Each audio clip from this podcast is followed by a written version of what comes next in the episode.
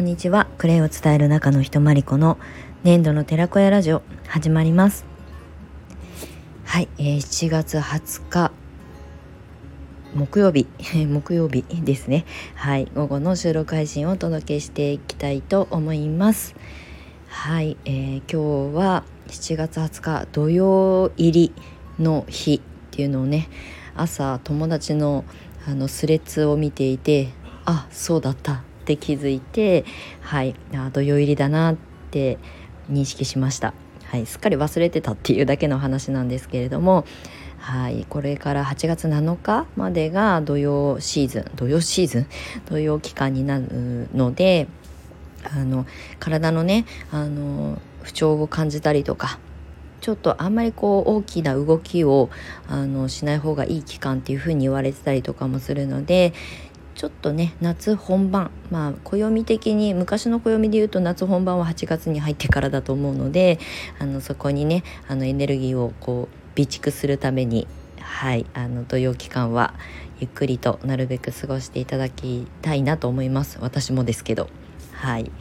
でえー、っとですね今日はあお知らせをさせてください、えー、2023年下半期最後のクレイセラピスト養成講座の募集受付を、えー、7月31日まであのしております。残席2名様あのお二人だけお受けしてまああの秋以降の募集をえーと、無期休校という形にさせていただいておりますので今回の募集がえっ、とですね公公式での募集もメンバーシップでの募集も最後となりますのでもしね今回この機会にあの年度の寺子屋まあ私のもとでねあのビシバシと 指導を受ける形になると思いますけれども勉強してみたいなと思ってくださる方は是非あのお申し込みいただけたらと思います。はい、概要欄のホームページの方から、えー、クレイセラピスト養成講座の方をご覧いただけたらと思います。でもう一つがクレイカフェプログラム、えー、ディレクターとメンバーさんの募集を引き続きしておりまして夏シーズン このサマーシーズンのメンバーさん大大大募集ですということでね発信しておりますがクレイを伝えてねお仕事にしていきたいとかあのクレイを伝える人とつながりたいとかねこれからはもうますますコミュニティの時代になってもうすでにいるのであの私もそうですけど一人で一生懸命クレイを伝えていくっていうことの限界だったりをね何かしらでこう回避していく解決していく方法は必要になってくると思うんですよね。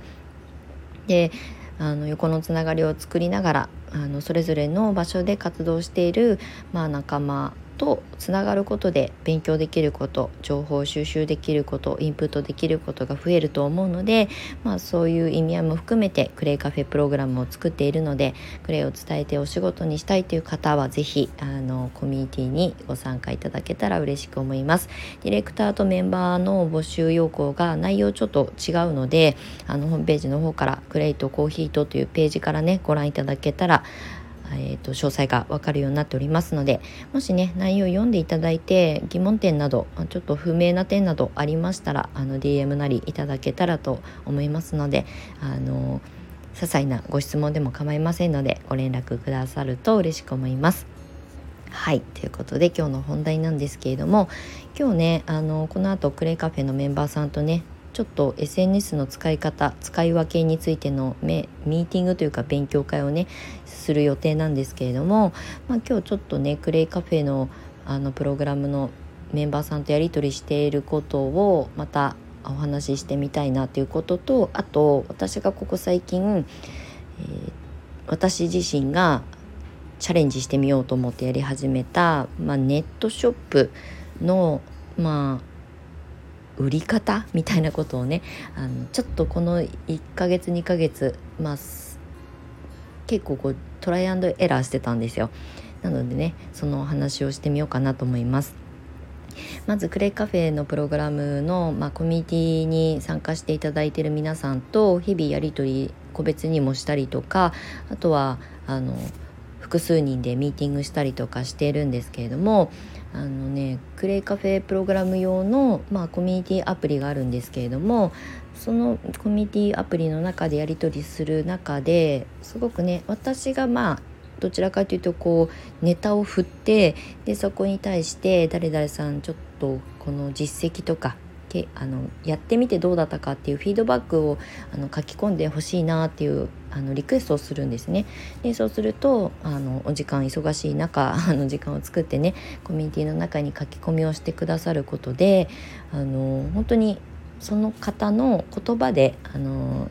情報をシェアしてくださるのであこういう表現の仕方があるんだとかこういうふうに感じてるんだということをね私もすごく勉強になるなっていうふうに思っています。なんかね私もグレイセラピーを伝え始めて10年今迎えてますけど私は私の視点でしか伝えられてこなかったことをあのメンバーさんがねあの現場で経験した特に子育てママは私は子育て経験がないので子育てママが子育ての現場でこういう使い方があるよって伝えたらどういう反応が返ってきたかっていうところをねあのシェアしてくださったりとかするのでメモメモ と思っていつもねあのそのフィードバックをねお勉強させていただいてるんですけれども、まあ、こういう環境って一人で活動してるとなかなかね身近にないと思うんですよね。なのでこういうあのコミュニティ作ってよかったなってって思うことは私が一番勉強になってたりとかもするんですよね。本当にありがたいなと思います。なのであの私も一人でクレイセラピーを伝え始めるためにサロンを開業してまあ1年で潰してしまいましたけど湘南に移住して、まあ、教室を開いてねでそこに通ってくださる生徒さんたちとの1対1のやり取りばっかりずっとやってきたのでコミュニティっていうことを意識せずにね教室業をやってきたのであのなんか今回自分がね作った発起人ですけどコミュニティ作ってよかったなって本当に思います。はいまあ、そこに参加してくださる方がね、まあ、これからま増えたらいいなっていうふうに思っているので是非ねクレイを伝えてこう活動していきたいとかお仕事の一つにしたいとかねやっぱりこう今って一つの仕事を持っていても不安定な時代であるので何かしらねライフワークとなるものをいくつも複数持っておくってことがとても大事なんですけどでもそれを一人でやり続けるのってやっぱりね心が折れるんですよ。うまくいかないことだらけの方が多いのでだらけのだらけなので、はい、そういう時にね仲間があの身近に距離は関係なくね身近にいるなっていう感覚があるだけですごくね頑張れることが増えると思うのではい、クレイを伝えてみたいなと思う方とかクレイを伝えてもちろんお仕事にしたいとかあと自分の世界観を持ちたいとかね、あのー、私はクレイカフェを作った時に裏テーマというかねみんなにあんまりちゃんとお伝えしてないんですけどサードプレイスっていう、あのー、言葉をね私の中に持っていて、あのー、職場と家庭以外のところで自分がこうのびのびと生き生きできる場所を、まあ、クレイカフェプログラムの中に持ってくださると嬉しいなっていう意味合いもあって、まあ、カフェっていう名前も使ってるんですけれども、はい、サードプレイスに皆さんのサードプレイスになったら嬉しいなとも思っております。はいであと今日はねもう一つ本題2つあるんですけどあのクレイを伝えるっていう活動の中でいろんな活動の仕方があってワークショップだったりとか私は養成講座をやっているのでグレイセラピストを育成するとか、まあ、講師業ですよね。であとはマルシェに出店するとかあとはクレイを販売するっていうねあの実物を現物を販売するっていうウェブショップの運営だったりとかうんまあそれ以外は何だろうなまあでも大体この辺に集約されるかなああとはサロンですねクレパックサロンをあの展開するっていうおうちサロンとかをされている方大体この4つぐらいに分類されると思うんですよね。でそれって全て基本的に自分の稼働がかかるわけですよね。講座をやるにしてもワークショップやるにしても、えーと、ウェブショップを運営するにしても発送作業があったりとかするんでねであとはサロンなんて特に自分の稼働が絶対的に必要になってくるので必ず自分の肉体を使うっていう稼働が発生します。でこれは私もサロンもやってきたから分かるんですけど時間がねすごい限られちゃうんですよね営業時間の中でどれだけ集客をしなきゃいけないかということも考えないといけないし、まあ、講座をやる上でも1人の生徒さんに対して20時間それ以上になるあの講座をやらなきゃいけないのでそうするとまあ私も時間は結構拘束されるしでワークショップもあのまあ安価でね参加していただけるような場所を作っていくので集客の人数をね増やしていかないと売り上げにはなかなかね直結していかないので発信作業だったり集客するためのまあなんだかんだのね手数を打たなきゃいけないわけですよね。っていうことでもうめちゃくちゃ自分の稼働がかかるんですよね。そう実動時間がすごく取られる。でまあもちろんそれはとっても大事なことだしクレイは届けてなんぼだと思っているので体験してもらってすごく体感したよっていうことをねフィードバックでいただくと